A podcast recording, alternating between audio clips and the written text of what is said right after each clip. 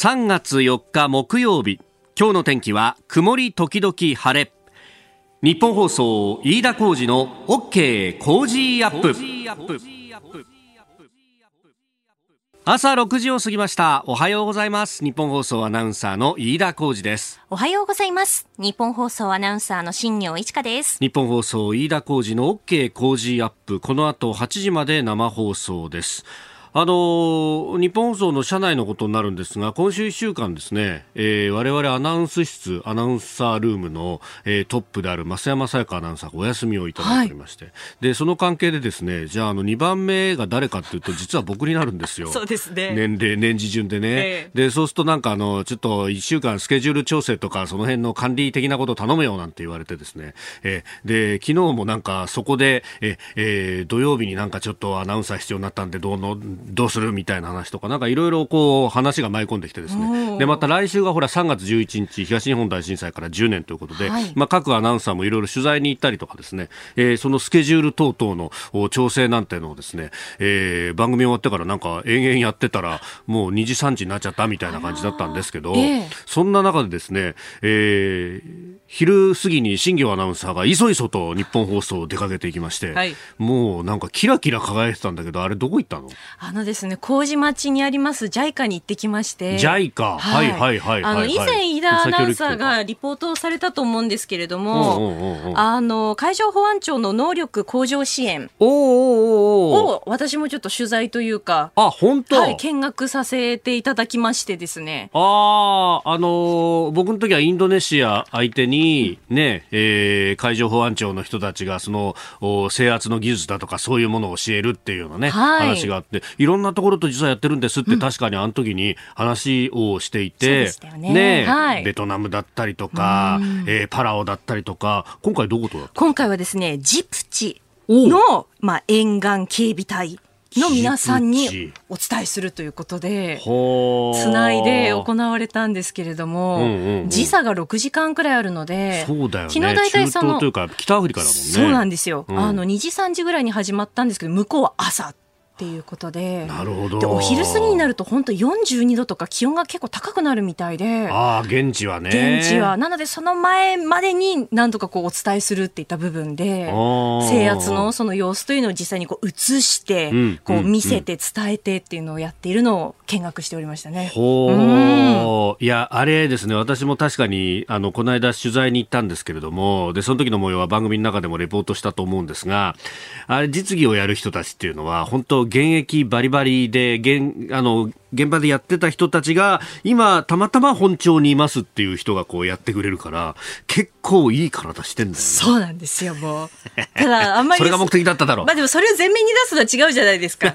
それはね。否定しない。ちょっと半分半分ぐらいのところありますけど、ちょっと一回横に置いといて見てたんですよ、真面目に。うんうんうん、で、例えばなんか相手がこう、中断で政権好きしてきたらどういう動きしますよ、みたいなのを事細かにもいろんなアングルから映して、矢印マークみたいなのをこう、また別の人が持って、ここの手がこう、こう帰ってこうなんですよみたいなのを一生懸命こう伝えているその姿というのが。あれもさ、ワイドショーで使ってるみたいなさ、そう。ね、はい、あの先生が使うのニョキニョキっと伸びるあの棒の先に段ボールでできた矢印みたいなの色塗っててこうね。手感のある感じで。あれあれが。あれがいいんですよ、そうそうそう。偉いなこんなところまでって。あれも一個一個なんかあの試行錯誤を繰り返してるらしいね。そうなんですよね。向こうのそのねあの通信の状態というのもありますのでいろいろとこう試行錯誤しながら伝えてているという感じで、うん、今最後の最後にですね、腕立て伏せをこう一緒にやろうみたいなことになってて、あ現地と現地とともに1、2なんつって？そうなんですよ、うんうあと思って見てたら今写真撮っていいですよって言われてよし来たと思ってこう 介護の人も介護の人だよ。今いいですよ。今いいですよって、どのニーズを汲み取ってるんだっていう、ね。さしてくださったんだと思います。なんか。なんかどこで写真撮っていいかなってこう思ってたのを組んでくださんだったと思って思いますよ。なるほどね。うん、いや、あの、新業さんの取材してる様子をですね、その介護の担当者、あの、僕の取材も手引きしてくれた人がですね、はい、えー、えー、新業さんこんな感じで取材してますよっていうメールをくれて。真面目でしょ、私。すごいさ、はい。背筋が伸びてるよね。ちゃんとあの、なんていうんですか、整った洋服で行きましたので。どうしてこんな綺麗な格好してんのって言ったら、今日は筋肉ですからそうですよ。もうちゃんとした洋服で行かないとと思って、ちゃんと白いね、ブラウスを着ていったんですけれども。なるほど。まあちなみにこの着てった白いブラウスですけれども、うんあの、以前あの、キスマイフット2のオールナイトニッポンプレミアムに、こう、呼ばれて、こう、急いで行った時に着ていったブラウスと同じブラウスなんですよ。放送で新業さん来ないかなって言われて、はい、で、駆けつけたあの時？と同じブラウスを着て行ってまして。すげえな。まあ、そういう。大勝負服なわけだ。そうなんですよ。もう、等しく尊い。等しく尊い。はい。なるほど。何の話してんだよと。だからジブチというところは確かに、あの、アデン湾とかね、あの辺のシーレーンの海賊対処で、えー、海上自衛隊もこう根拠地として使っているところでもあり、はい、えー、日本との関係も非常に深いというところでもありますし、すね、まあ本当あのまさに、えー、自由で開かれたインド太平洋という意味で、まあその終着点としてのこうアフリカまで、アフリカのインド洋岸まで、えー、含めてと、そう。あの同じメールでさすがにあの新業さんの写真だけだと申し訳ないと思ったのか、えー、実はアメリカの沿岸警備隊とも2月の終わり頃に連携やったんですよ、なんつって小笠原諸島でね、えー、合同訓練をやっているなんていう話も添付して乗っけてくれておりました。はい、まあそういう地道な努力っていうのが本当積み重ねなんだなっていうことを強く思うところであります。はい、えー、今日はですね、えー、7時台は、えー、朝日新聞の、まあ、北京とワシントンの特派員もされていた、えー、方であります峰村健二さん、えー、この方をお迎えして、まあ、あの外交の話中心になると思いますけれども、まあ、その辺もね、えー、含めてお話を伺えればと思っております。あなたの声を届けます。リスナーズオピニオン。この傾向時アップは、リスナーのあなた、コメンテーター、私、田新業アナウンサー、番組スタッフ、みんなで作り上げるニュース番組です。今朝のコメンテーターは番組初登場です。朝日新聞編集委員で、元北京ワシントン特派員の峰村健二さん。えー、取り上げるニュースですがまずは東京オリンピック・パラリンピックの海外客受け入れ3月中に判断と、えー、スポーツ新聞などは一面トップで、えー、国内五輪であるとかですね、え、もう入れないこと前提での紙面となっております。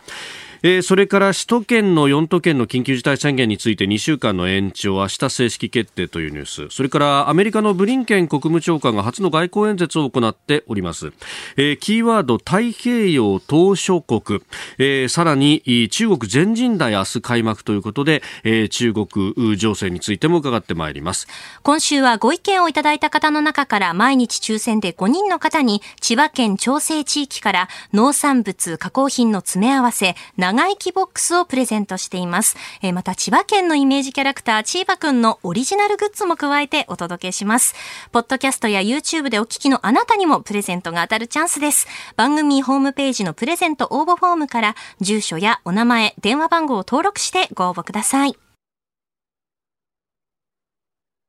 ここが気になるのコーナーです、えー、スタジオに長官各紙が入ってまいりましたが、えー、もう今日はですね一般紙6紙すべて緊急事態宣言について、えー、読売新聞緊急事態4都県再延長へ、えー、朝日新聞緊急事態2週間延長。毎日新聞首都圏緊急事態延長。東産経新聞が首都圏2週間延長。東京新聞緊急宣言1都3県再延長へ、えー、日本経済新聞緊急事態2週間延長へと。いうことであります。まあ、これ後ほどえー、7時台にですね、えー、今日のコメンテーターの峰村健二さんとも深めていこうというところですけれども昨日の総理のぶら下がりを見ていてですねなんとなく首都圏の減りは遅いんじゃないかみたいなですねあなんとなくで決めちゃうんだっていうのに一番がっくりきました。緊急事態宣言出すときにステージ4から3に下がるっていう明快な線引っ張ったはずだったたんだけどねっていうですね。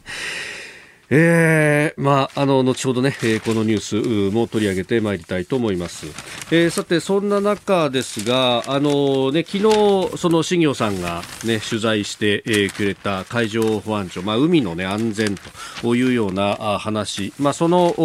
続きというかですね、えー、海上自衛隊の方も昨日新しい船が進水式を迎えました。えー、新型の護衛艦 FFM というものの一番艦の命名進水式が、えー、3日、三菱石重工業長崎造船所で行われまして、えー、山形県を流れる最上川にちなんで最上と名付けられたということです。あのこれ、えー、船体をコンパクト化してであの従来よりもですね相当少ない人数で動かせるようにするということで、まあ、今後のそのえーまあ、国防の戦略の、まあ、一つのキーになっていく船でもあるということであります。あのこれがですね例えばイージス艦とかだとあの一つの船に300人ぐらい人乗っけて、えー、いかないと運用できないんですがこの最上などの FFM と呼ばれる船はあ90人で動かせるということだからあの、まあ、300人と比べるとですね3分の1以下になるとでこれあの没収の現場なんかで話を聞いてたりなんかするとやっぱりあの非常にこう厳しいと。で、えー、あの、そのね、任務として、あの、日本のこの国益を守っていくっていう、誇り高き任務がある一方で、えー、特に海上自衛隊なんかそうなんですけれども、一回海に出ちゃうと、ね、えー、なかなか、あの作戦任務上、帰ってくる日がいつかというのも言えないと。確かにですね、私はあの横須賀の出身なんですけれども、友達にあの自衛官の子息ってのは結構いてですね、で、中には潜水艦乗りの息子っていうのが僕のあの吹奏楽部だった時の友達にいてですね、えー、親父はいつ帰ってくるか分かんないんだと。で、あの、今日帰ってくるぞっていうふうに電話がかかってきて、夕方には家にいると。えー、そこから1ヶ月ぐらい休みみたいな、えー、ことを聞いて、え、そんなギリギリなんないと分かんないんだね、っていうですね、えー、話を聞いたりなんかして、まあ、ことほどさようにですね、なかなかその任務の都合上、えー、プライベートというのが、うま、あの、ローテーションで確保はするようにしてるんですけれども、まあ、その辺っていうのがうまく伝わらない部分もあると。で、えー、募集がしにくいというのもあったりなんかするようです。まあ、逆にですね、なんかあの、一説にはなんですけれども、えーどう頑張ったって人が、あの、なかなか入ってこないんだから、募集するその定員そのものを下げようみたいな本末転倒な議論まで行われるぐらいに、えー、逼迫しているようなので、えー、そこでこの90人乗りの新しい船で、抑止力と、そしてあの、台所事情というのを合わせて確保しようということで、まあ、こういった計画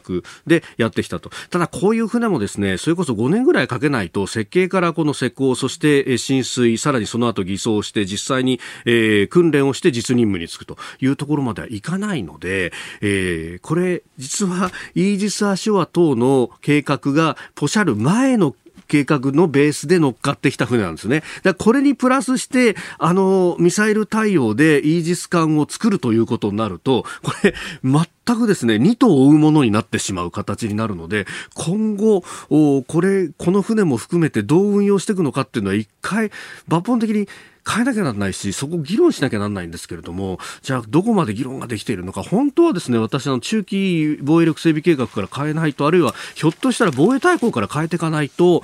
いけないのかもしれないというような大きな話なんですが、どうもですね、あの、特に政権が変わった後、菅政権になってから、里山になってるというか、もう目の前のことをこう追いかけるだけで、本当にいっぱいいっぱいになってるようなところがあるんで、そこってどうしてったらいいのかなっていうのは、本当危惧するところで、えー、あります。まあ、自由で開かれたインド太平洋って、その旗をこう高く掲げて、で、それに賛同する国々もたくさんあると。えー、今日の新聞で結構出てるのはですね、国際面などで、インあドイツも、えー、今度フリゲート艦を派遣するだとか、えー、フランスとの、フランス海軍も実はポリネシアのあたりに、えー、海外領土があるんで、そこと緊密に連携したりだとか、ヨーロッパがこっちに目を向けてきてるっていう、この絶好のタイミングで、日本がどんどん内向きになってるっていうのは、なんともちぐはぐだなと思って仕方がありません。あなたの声を届けますリスナーズオピニオンです、えー、ニュースについてもね様々いただいておりますが、えー、まずこちら招き猫さんは横浜中区の方、えー、緊急事態宣言7日解除は無理のようですね。一番辛いのは県をまたいでの移動の自粛。私は神奈川県民ですがやっぱり東京だったり地方の旅行できないことが結構ストレスになってます。基本的に一人で行動することが多いので感染のリスクは非常に低いと思うんですがなんとかお一人様は多めに見ててくれないのかしらと勝手なことを考えています。GoTo トラベルがあってもなくても一日も早く自由に行動できるようになってほしいですと。ここなんですよね。でこれをですねその政府はじゃあこういうことを言われた時になんてこと返すかっていうといや別に法律で縛ってるわけではありませんからね。皆さんの自由はきちんと担保してますよ。そう言いながらですね、空気でなんか縛るみたいな自粛警察をこう、むしろ煽るような方向のあのメッセージング発せられ方がしたりとかっていうのが、私はなんとも気持ちが悪いというかですね、まあ、あの、本当感染の対策っていうか、一人で黙って電車乗ってるので、えー、感染が拡大するかっていうと、もし拡大してるんでしたら、この1年間ですね、えー、満員電車に乗り続けて、えー、会社の行き帰りをやっている多数のサラリーマンはみんな感染してるはずじゃないですか。みん あの、もちろんね、感染してる人がいないとは言いませんし、えー、そこが、あの、完全にゼロリスクにはならないとは思いますけれども、いや、そろそろエビデンスをベースにして議論すべきなんじゃないかっていうのは非常に思うところなんですけれどもね。ここが気になるプラスです。あの、思えば昨日のこの時間は東急東横線が止まっていて、ね、その話題というのをずっとやってましたが、今朝の社会面だとか、あるいは、えー、地方面東京版では載ってたりもしますけれども、えー、昨日のですね、お昼に、えー、東急線は全線で復旧ということになりました。あの、線路脇でね、えー、起きた足場が崩落したということで、線路を使用したのと、まあ、それから、これが、あの、河川にもね、引っかかったりなんかして、まあ、その辺も、いろいろあったので、えー、再開遅れたということですが、こういう時っていうのはね、本当大変なのが、まずあの、瓦礫を撤去するとはもちろんですけれども、その後の河川の張り替えも行って、で、河川の張り替えを行うってことは、一旦電気止めて、もう一回電気を流し直しますんで、えー、そうすると、試運転列車を走らせて大丈夫だなっていうところから、順次運転を再開させるという、うこう、プロセスをたどると。だから、そこら辺の工程管理とか見通しってものがしっかりと立たないと、これお客さんに何の案内もできないってことで、結構ですね、で、しかもその工事そのものっていうのは、あの協力会社、まあ、いわゆる下請けの業者さんであったりとかに現場ではやってもらうってことがあったりとか。で、今回の場合は周り住宅地密集地だったんで、重機じゃあどっから入れるよっていう話からですね、そういうのをこう突貫工事的に全部こうスケジュール組んで、えー、すり合わせてやっていかなきゃなんないという、これはですね、時々やったなというような感じがありました。で、さらにその、あの、その後なんですけれども、あの、ラッシュに合わせて、こう、電車をですね、ターミナル駅にこう置いておいて動かすみたいなのを、まあ、あの、各鉄道会社やってて、そういう意味で、あの、ちょっと電車が止まると、動かしたらすぐに治るじゃんって思うんですけれども、動かすべき、電車が動かすべきところにいないと、それをじゃあどう持ってって、そっからこうお客さん乗せて、ここで追い越させてみたいなものを、一個一個作っていかなきゃなんないっていうですね。まあ、それはあの、専門にやってる筋屋と呼ばれるあの、ダイヤを作る人たちなんてもいるんですけれども、これあの、今は結構パソコンでやることが多いんですが、こういう緊急事態は、その、あの、職人のような人人たちがですね、こう大きな方形紙みたいなものに、えー、横軸にこう時間軸があって、縦軸に駅の名前が並んでて、で、そこをこう斜めに走る線を書いてですね、この線が電車が実際動いてるのと同じっていうような、あの、縦横のグラフみたいのをわーっと作るんですよ。で、あの、これをですね、やるっていうのは結構職人技で、で、私あの、京浜急行沿線に住んでたんで、京急線なんてのも、その、手書きのダイヤでですね、えー、筋を書いていくっていうんですけれども、これで、あの、緊急時にもダイヤをわーっと書いてですね、で、あの、だんだんと時刻が合わせるようになっていくっていうのをこうやっていくと。で、あの、京急のホームページ調べたらですね、えー、お家で学ぼう鉄道ダイアグラム作成体験っていう春休みに子供向けのものをやっててですね、これあの今日が締め切りだそうなんですけれども、いや、いいなこういうの子供向けじゃなくて大人向けもやってくれたらなっていうのを非常に思いました。ここが気になる個人的な話でした。さあ、7時台はコメンテーターの方々とニュースを掘り下げてまいります。えー、今朝は番組初登場です。朝日新聞編集員で元北京ワシントン特派員の峰村健二さんにお越しいただきました。おはようございます。おはようございます。はじめましてよろしくお願いします。いいたします。お招きありがとうございます。とんでもないです。本当僕興奮してます。あの、お目にかかれて光栄というかですね、え、もう、あの、スクープ記者。ものすごい人で、いろんなスクープなんです。この間も1月に、えー、アメリカのトランプ政権の当時の文書というのをね、えー、スクープで出したりとか、いろいろされてる方ですが、えー、現在は朝日新聞の編集員を務められています。で、えー、1997年に入社されまして、えー、中国、えー、総局員であるとか、ハーバード大学フェアバンクセンター中国研究所客員研究員などを経て、アメリカ総局、さらに、えー、優れた報道で国際理解に貢献したジャーナリストに贈られる、ボーン上田記念国際記者賞を受賞されています。で、えー、近著では、あ一昨年に出ました潜入中国という、えー、こちら朝日新書からも本が出てます。アメ中国でよく拘束もされてたんですよね。そうですね。あの、中国に北京特派員をやってた時には、あの、特に中国軍の問題とか安全保障とかっていう、かなりこう、敏感な、そう、ディープな話が多かったので、中国当局が嫌がるものばかり取材してたので、よく、え、あの、拘束していただいておりました。はい。いや、その辺の話も書かれてるんですが、もう現場主義というですね、えー、今日はその辺いろいろお話いただけると思います。ここで、ポッドキャスト、YouTube でお聞きのあなたにお知らせです。ニッポン放送飯田浩司の OK Cozy up。週末増刊号を毎週土曜日の午後に配信しています。1週間のニュースの振り返りそしてこれからのニュースの予定毎週更新しています。この増刊号でメッセージを紹介させていただいた方には番組オリジナルのマスキングテープをプレゼントしています。ぜひご参加ください。あなたと一緒に作る朝のニュース番組飯田浩二の OK コージーアップ。海外でお聞きのあなたそして関東以外の地域でお聞きのあなたからの参加もお待ちしています。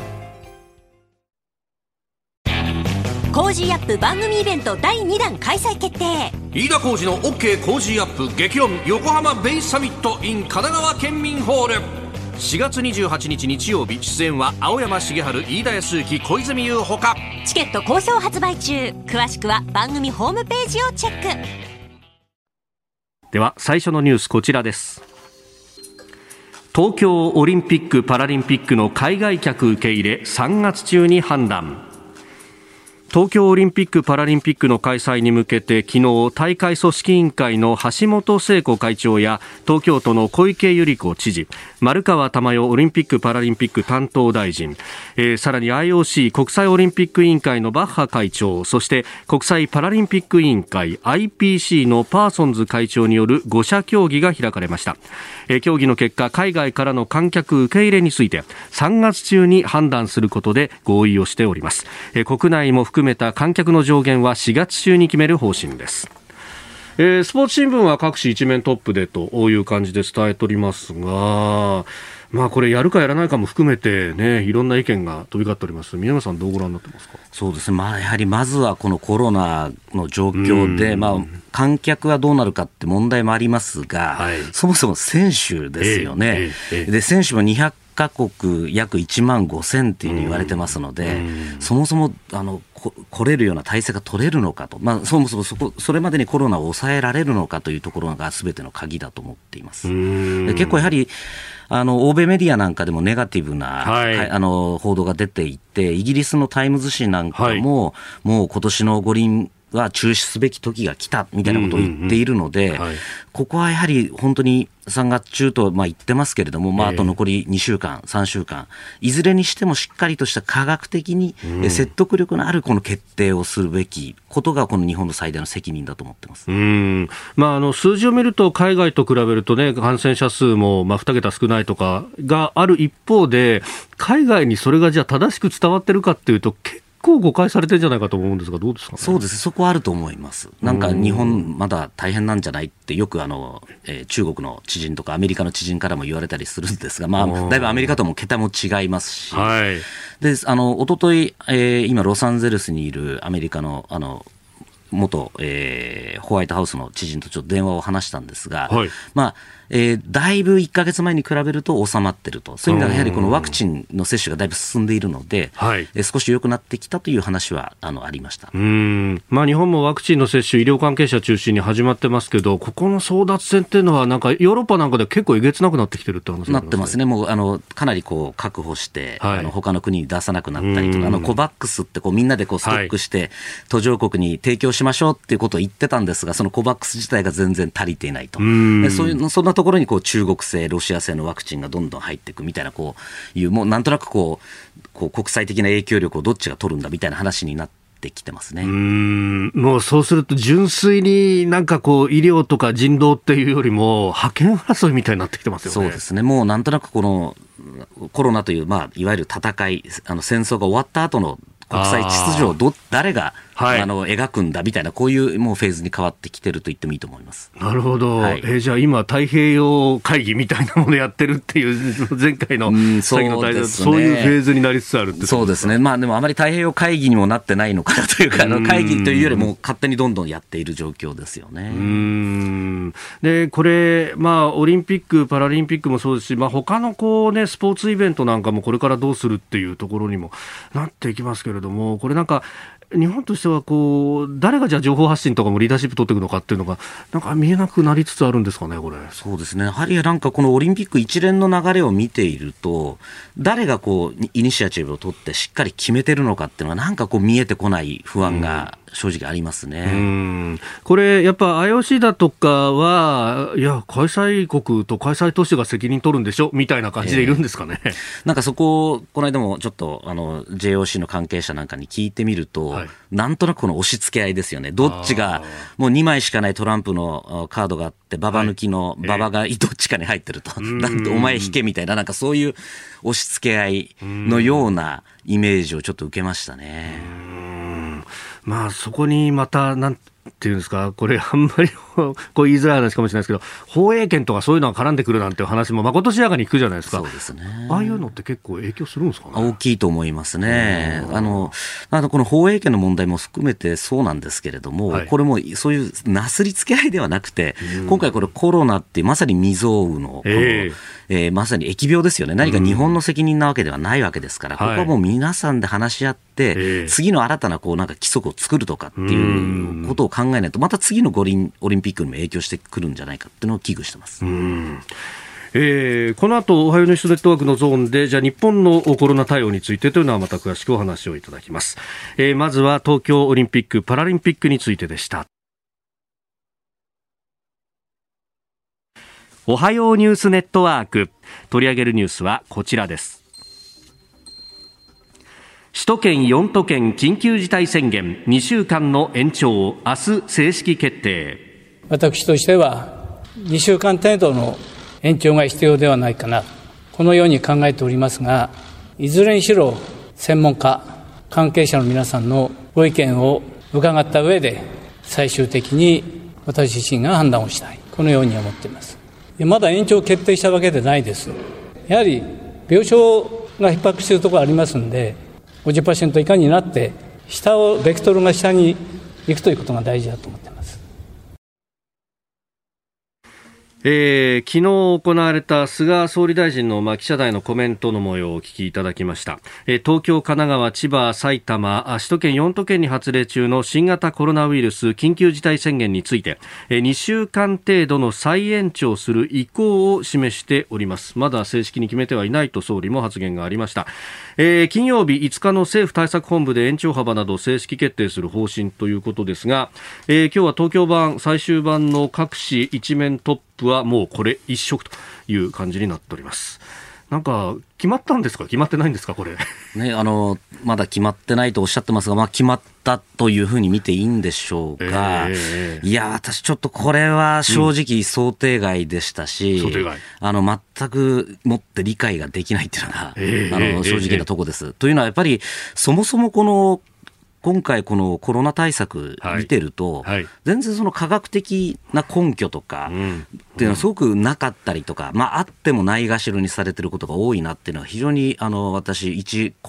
国民として非常に不満なんですね。で特にそれでいうと東京、まあ、私東京に住んでるんですけども、はい、そもそも東京の新規感染者、はい、当初、まあ、500人まで抑えたら、うんうんうん、えー、この宣言解除するっていうふうに、はっきり明言されてた。だから皆さん、えー、いろいろ飲みも飲みにも行きたいけれども遊びに、うん、遊びに行きたくても我慢をして耐えて耐えて今300とか200とかってこの値に抑え込んだわけですよね。はい、だったらじゃあもうその目標を超えたよく皆さん頑張りましたね、でもう私は解除するべきだと思ってます。でもし仮にじゃあまたただその代わり次の目標がこうあるから、はい、そこにあの和では絶対抑えましょうっていうのが、おそらくそれが正しい政策判断だと思いますね。でそれでいうと、今やはりこの緊急事態宣言かとはいえ、はい、もうかなり今人通りも戻ってますし、電車なんかも混んでますので、これもし今度じゃあ次宣言をというこの緊急宣言を発動したところでも効力がなくなるんじゃないかっていうのを非常に心配しています、うん、う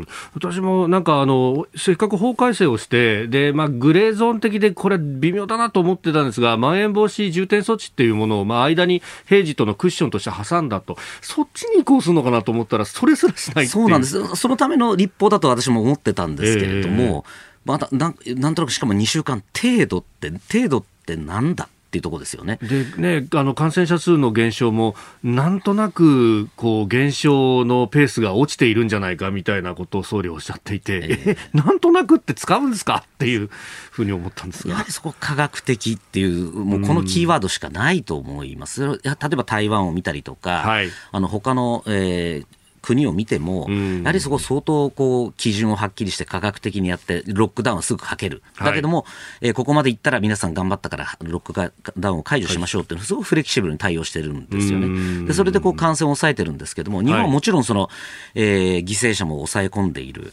えー、新規感染者ももちろん少ないんですけども、なかなかこうだらだ少ないのにじゃあ抑え込めない。ところの一つの僕は、え原因はこの非科学的、科学的ではない、この政策なり判断っていうのが原因ではないかっていうふうに思っています。まあ、3月5日に正式決定して、まあ、その後総理がこう、ね、自分の言葉で発するということなんですけど、そこはエビデンス示さないと納得できない人多いんじゃないかと思うんそう思いますね。もしも仮にそれが、例えばその政権の支持率だとか、はい、そういう意味のない、関係のないあのファクターが入ってるのだとすると、えー、それはもう問題ですし、そうじゃないというしっかりしたこの科学的根拠をお示しいただきたいというふうに思っています。はい、えでは続いてのニュース、こちらです。アメリカのブリンケン国務長官が初の外交演説。中国に対抗姿勢。アメリカのブリンケン国務長官は現地3日就任後初となる外交政策に関する主要演説を国務省で行いました。ブリンケン氏は21世紀最大の地政学的な試練である中国との関係をうまく管理しなければいけないと強調し同盟国との連携強化を通じて対抗する考えを示しております。えー、北朝鮮、イランも含めてというところですが、えー、峰山さんは北京にもワシントンにも駐在されていたご経験があります、はい、で今回、こういう演説が出てきたっていうのは、どうなんですか、バイデン政権って最初、中国にどうするって心配されてたじゃないですか、その辺変わってきたんですか？あのある意味、もうこれ、トランプ政権、トランプ前政権の一番の私はもうレガシー、遺産っていうのは、その中国を、まあ、これまでのこう何か協力しましょうという、いわゆる関与政策ではなくて、もう戦略的競争相手だというふうに決めたことが一番の成果だと思っているんですが、このやはり今回のこのブリンケン国務長官の演説は、それよりもさらに踏み込んだ内容ですね。はい、というのはその、トランプ政権に関して言うと、中国とロシアを戦略的競争相手というふうに言っていたんですが、はい、あの昨日のこのブリンケン国務長官の演説は、もう中国こそが今世紀最大の地政学的な、えー、試練である。っていうふうに言った。っていうのは、これはもうロシアよりもはるかに中国なんだ。しかもそれが、はい、えー、10年、20年ではなくて、あと残り80年間、もう中国っていうのがもう一番のこの問題なんだっていうふうに言ったって意味では相当これは踏み込んだ発言ですし、これはもうある意味もう宣戦布告に近いですよね、中国に対する。もう、えー、これは中国と何か手を握ったりというよりはもうこの今世紀あと80年間は中国とは、はい、えー、あの競争していくんだっていう、まあ、いわゆるその宣戦布告に近い、えー、演説だったというふうに私は見ています。これ、その意味では、そのかつて大戦が終わった後に、米ソ冷戦が始まるとい。う、はい、何かそういうこう米中新冷戦みたいなこと言う人もいますけれども、それに近い状態、これ、なってくるんですか？あもう私はあのとっくに入ってるっていうのは、ずっともう2年前から言っていまして、えー、もうこれは米中新冷戦で、でもう入ってて、まあ、これがもう米中新冷戦が始まっトランプ政権の後期から、もっと言うとです、ね、オバマ政権の後期から実は始まってた動きなんです、これは。でそれがトランプ政権がうまくこう具体化させて、それがもうこのまさにブリンケンさんをはじめとするこのバイデン政権にもっとこの発展させていくということが流れだというふうに思ってます。うん。そうすると、もう今後はこう、まあ、あの融和するってことはほぼなく、はいであの対峙する関係でずっと続いていくと。そうですね。あの、実はこの私、ブリンケン国務長官にワシントンにいたときにあの、インタビューをしたことがあるんですが、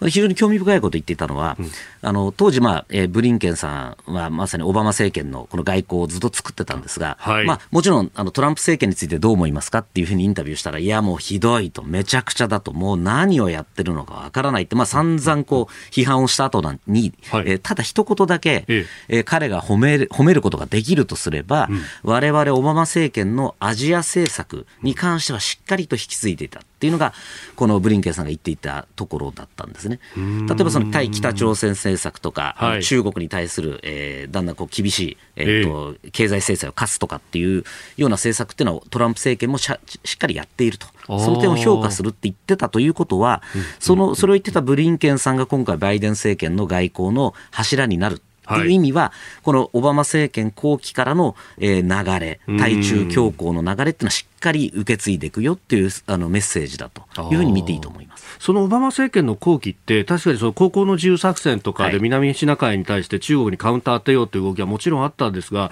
それがなんか、あのーどこまで踏み込んでやってるのかっていうので、なんかホワイトハウスの中でも結構それを止める人たちがいたなんて話も聞きますか、その辺どうあのそうですね、いました、私もあそこ、目の前でもう見てたので、ええ、誰が止めてたってのもよく見てましたけども、そういう意味では、まあ、あの定まってなかったんですね。ただなんとなくえー、中国これまずいよね、危ないよねっていう認識は共有されてたんですが、そういうどうもちぐはぐなところがあった。それをしっかりと、いや、中国は競争相手だって形で政権として意思を統一したのがトランプ政権。で、それがもうあの最大のレガシー。はい、で、それをこうまたさらに、えー、バイデン政権ではもっとそれを、それも、そのコンセプトも引き継ぎつつ、さらにもっと、こう、対中政策を、えー、発展させていくっていう意味では、こう、どんどんあの加速加速していくんではないかというふうに思ってます。でそこにやっぱり同盟国もどんどん巻き込んでいく形でやっていくということそうですね、これはあの、やはりあのトランプ政権の私、今、対中政策は非常に評価してるんですけども、いやあのダメなとダメな点とか失敗した点っていうのは、やはり同盟国に対しても、えー、例えば EU とか韓国に、はい、日本はあの非常に日米関係はうまくできたんですけども、それ以外の国に対して中国にや課しているような制裁を課したりとかですね、あの非常にちぐはぐだったんですけども、そこはあのバイデン政権はもっと同盟国と協調という動きが強まると思います。逆に言うと、日本に対してアイディアを求めたりとかってこともあるわけですか、ね、アイディアだけじゃなくて行動も求めてくると思いますね。なるほど。えー、この時間、朝日新聞編集員、元北京ワシントン特派員、峰村健二さんとお送りしてまいりました。Cozy up 番組イベント第2弾開催決定飯田浩司の OK コージーアップ激論横浜ベイサミット in 神奈川県民ホール4月28日日曜日出演は青山繁晴飯田泰之小泉悠ほか。チケット好評発売中。詳しくは番組ホームページをチェック。続いて教えてニュースキーワードです。太平洋島しょ国。昨日日本と太平洋島しょ国のうち3カ国パプアニューギニアフィジートンガの防衛担当者によるオンライン会議が開かれました防衛省は海洋進出の動きを強める中国を念頭に防衛協力の一層の強化を呼びかけるとともに延期されている閣僚級会合の開催に向けた連携を確認しました。あの太平洋島サミットなどもやっていて、まあ、日本もここと一生懸命関わろう関わろうとはしているって感じですか？はい、そうですね。これ非常にあの、安倍前政権の時から力を入れてるもので、はい、これはもう非常に評価、あの、すべき動きです。というのはやはりこの中国が相当今、あの、特にお金、投資の面で力を入れてきているので、はい、あの、かなりもう国ごと、なんですかね、中国資本になっちゃったりとか、みあの、港がを作られたりとかっていう形で、はい。えー、いわゆるその債務の罠、あの債務から抜けられなくなっている国とかいうのもあるので、うん、いわゆる借金ずぶずぶってことですね。そうなんですね。で、これ実は安全保障上も非常に重要な島々がありまして、特に、はい、あの皆さん、第一列島線とか第二列島線とかあの聞いたことあると思うんですけども、はい、思いっきりその第二列島線のところにこう重なってくるところなので、ここをしっかりとこうグリップしておくってことは重要だと思います。うん。小笠原のあたりからずっとこう南にこう行ってそうです、ね、という線ですよね、はい、パプアニューギニアあたりまで至るということですが、はい、そうすると、その南側にはオーストラリア、ニュージーランドがあって、はい、まさにその自由で開かれたインド太平洋っていう意味で、ここ、あ真ん中を取ることで分断できるみたいなことになるわけですか？なりますね。これもあの第二次世界大戦の時に、これは、はい、まあ、日本対アメリカだったんですけども、えー、日本がままさにそのパプアニューギニアとかっていうのを取ろ、うん、取りに行こうとしたっていうのは、そのアメリカと同盟国であるオーストラリア、はい、ここをまさに分断しようとするために行ったということを考えると、今の中国もそこ、同じことを考えてもおかしくないだろうというふうに考えてます。でちょうどあの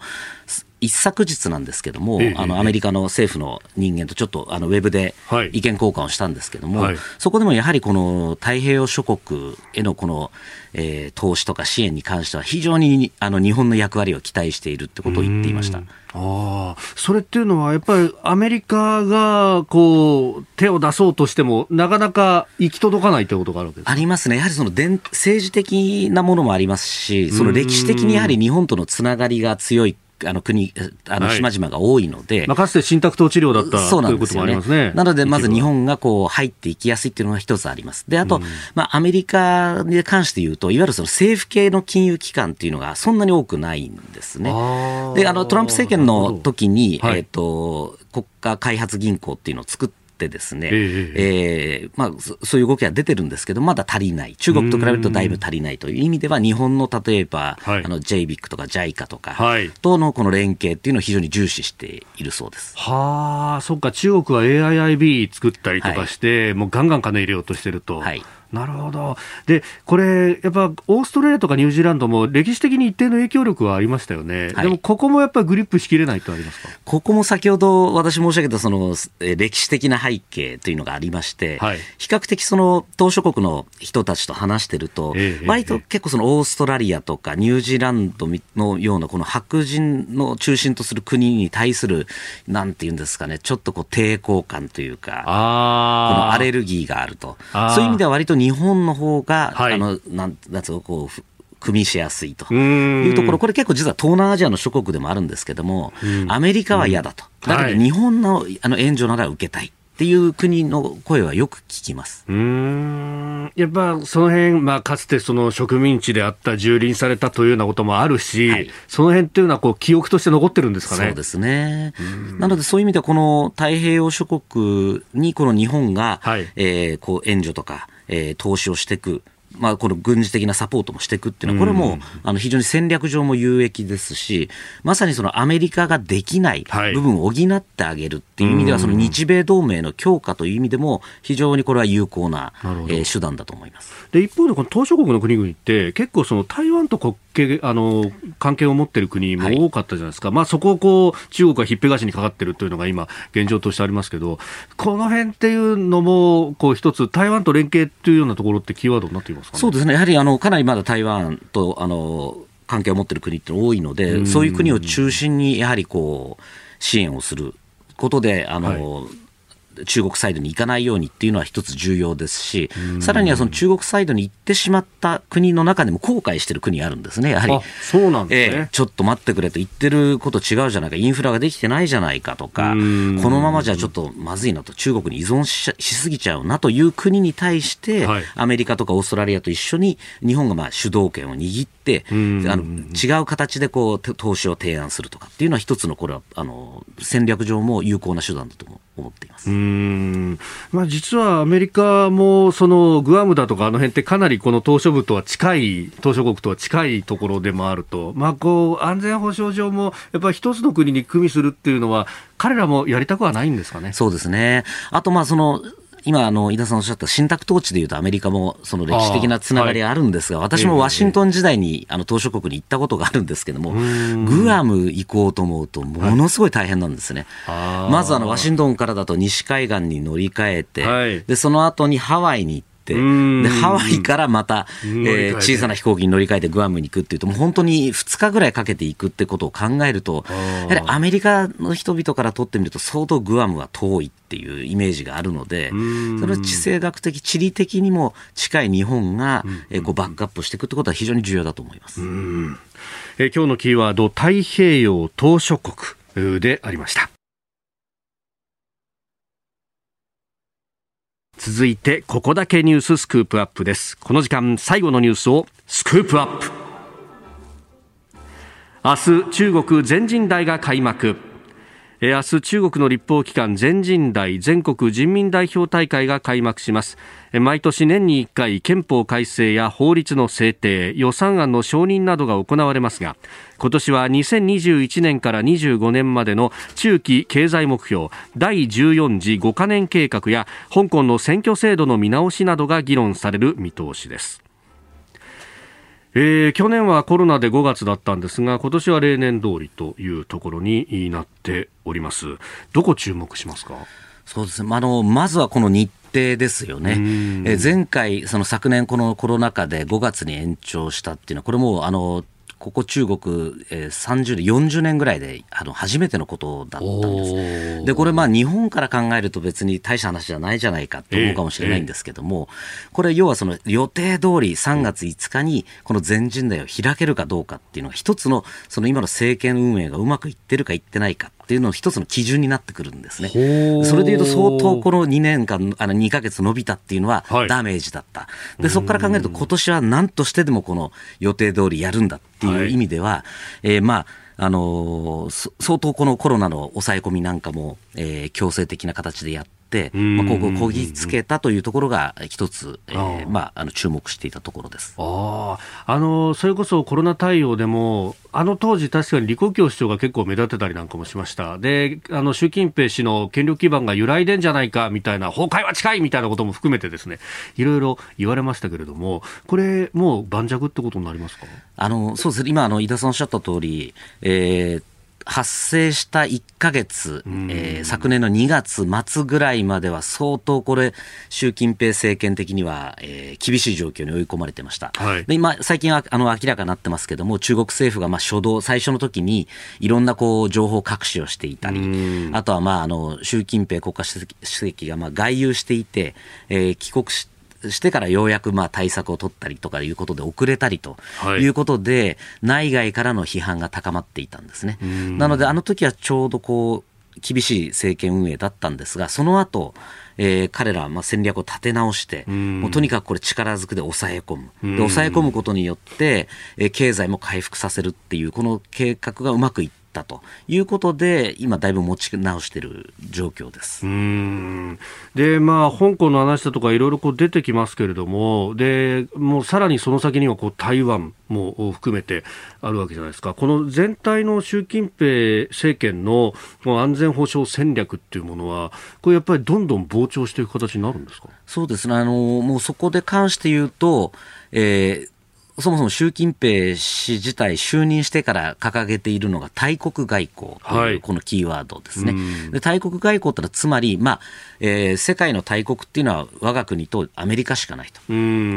アメリカとはまずグリップを握って、はい、あとそのその他についてはもう我々が影響力を強めていくんだっていうのがあの大きな方針なので、これはどんどんどんどん拡張していく路線っていうのは変わらないと見ています。そうすると、あの2008年あたりに最初に出てきたとされる、その太平洋分割論みたいなものっていうのが、どんどん現実を帯びてくるってことになるんですか、はい、まさにあの時こう太平洋分割論はい、まあ、太平洋ハワイを真ん中に西側はうちだと、で東側アメリカさんどうだと。い。う話っていうのはどんどん進むというふうには見ています。でまさにその時に言われた言葉っていうのは新型大国関係、はい、つまり、えー、2つのこの大国で世界を一緒に管理していきましょうということだったんです。でそれで言うとあのそれは少なくとも中国の目標。つまりその分割するってことを言い換えると西側太平洋の西側からアメリカを追い出すとい。うことなので、はい、その方その戦略をどんどん進めていくだろうなというふうに考えてます。でそのこう方針に沿ってさまざまな装備もこう整備をしてきた。でウィレムさんのそのスクープにもありましたが空母を作ってるとかあるいは新しい戦闘機はこういうもんだとかそういうことも出てきましたけれども。で一方でアメリカはそれは許さないってことですよね。そうですね。あのやはりこのアメリカ、これいろんなアメリカの有識者とか政府の人に聞いても、はい、どうなの？その中国の、中国と一緒にこれを管理するっていう考え方はって言ったらもうこれはほぼ100%の人がダメだと、ノーだと。これはアメリカの覇権っていうのはこれ重要であって、はい、他のいかなる国の覇権っていうのは認めないっていうのはこのアメリカのスタンスなので、でも一方の中国はいや、あの、あのアジアの中ではそうですね、あの覇権を取りたいと、えー、これは必ずもうぶつかる運命にある。宿命にあると、もうこれはもうあの間違いないと。ふうに見ていますもうなんかそのぶつかり合いっていうのがいろんなところでこうくすぶりつつあるなっていうのが朝鮮半島もそうだしあるいは人によっては中東のイランのところだってそうだっていう人もいますが、はい、やっぱり東アジアの正面でいうと日本や台湾ということになってきますか？そうですね。もうあの特にやはり台湾問題というのは注視しています。やはりその他の東南アジアとかと違って、台湾は中国から見ると、これはもう統一しなければいけないという、はい、これ、習近平政権が発足した時に掲げられた目標なので、はい、これを実現しなければ、もう我が政権としてはもう失格だというのを自分たちも思ってますし、え周りの党の党内、え国民からも思われてる。ということを考えると、これ、統一は是が非でもしなきゃいけない。というふうに考えています。でそれで考えると来年のあの中国の共産党党大会っていうのは非常に重要な、あの大会になります。来年ですか？来年ですね。で、そのためのは今回全人代っていうのは、あの、そのための重要なポイントなんですけれども、はい、来年何があるかというと、ええ。えっと、前回の全人、え前々回の全人代の時に、えええー、習近平氏はこあの中国の憲法を改正して、はい、あの、えー、っと、2期5、2期10年っていうこの任期を撤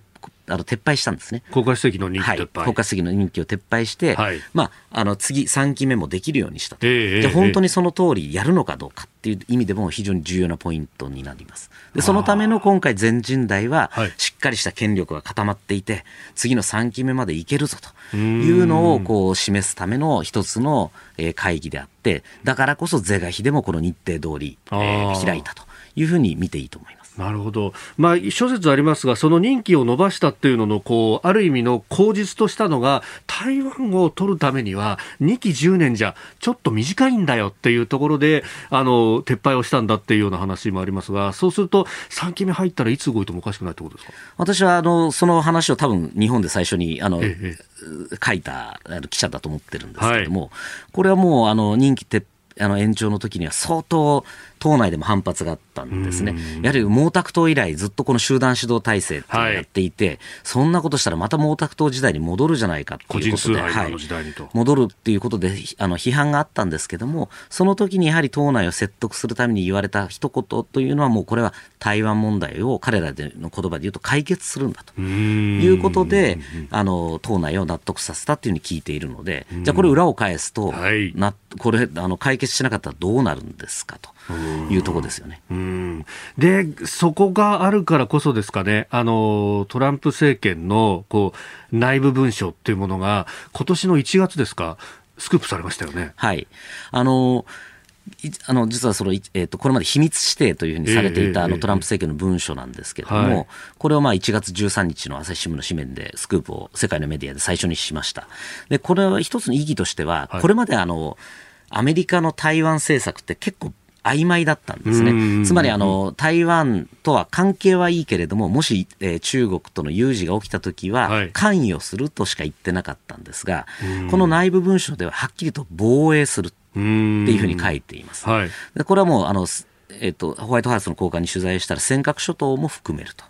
いうふうに言っていたという意味では、この尖閣諸島、台湾を有事の時に防衛すると、この文書を公開する意義っていうのは私はあると思ったので、まあ、あの政権の人間なんかともこう調整をしながら、スクープにこぎつけたわけです。うん。これあの、そうなるとね、えー、米中がそうやってこうぶつかり合う正面に日本がいると、だこれ、日本としても、じゃあ、どうやってこうそれに対応できるのかっていうのも含めて、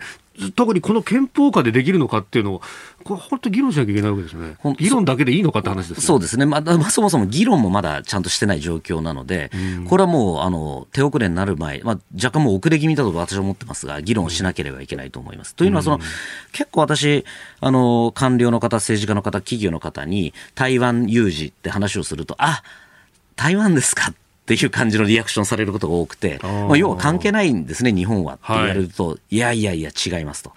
これはもう、じゃあ台湾有事起きたときに、まずじゃあアメリカ軍が関与する、しないってなったときに、その出発する場所、最前線はまさに日本にある在あの在日米軍基地になってくるわけなんです。はい、となってくると、じゃあ中国としてもそこに対して、例えば何か、えー、圧力をかけたりとか、ミサイルを撃ったりということをしてくるって考えると、もう台湾有事イコール即、えー、日本の有事でもあるというところをあの決して忘れてはいけないというふうに思っています。しかもそのやり方だって直接かどうかっていうと日本を経済的に干上がらせれば補給ができなくなるぞみたいなところだって考えられるわけです、ね、そうなんです。ついついこの有事っていうと、えー、あミサイル飛んできた空母来たっていうふうに考えてるんです。むしろ私一番怖いのはあのそういう経済的な手段。例えばあの海上封鎖とか、輸出禁止とか、これまあ今あの新しい言葉で言うと経済安全保障という概念なんですけれども要は戦争一歩手前前のグレーのそういう圧力。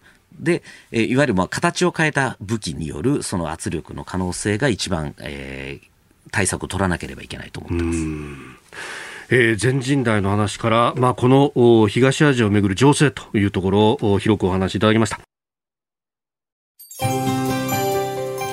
ポッドキャスト YouTube でお聞きいただきまして本当にありがとうございました。あなたと一緒に作る朝のニュース番組飯田浩二の OK コージーアップ。東京有楽町のニッポン放送で月曜日から金曜日朝6時から8時まで生放送でお送りしています。生放送を聞き逃したあなた。ぜひ radiko のタイムフリーサービスでニュース以外の医療スポーツエンタメなどの情報もぜひチェックしてみてください。さらにこの番組では公式ツイッターでも最新情報を配信中です。スタジオで撮影した写真などもアップしています。そしてもう一つ飯田浩二アナウンサーが「夕刊富士」で毎週火曜日に連載中。飯田浩二の「そこまで言うか」こちらもぜひチェックしてみてください。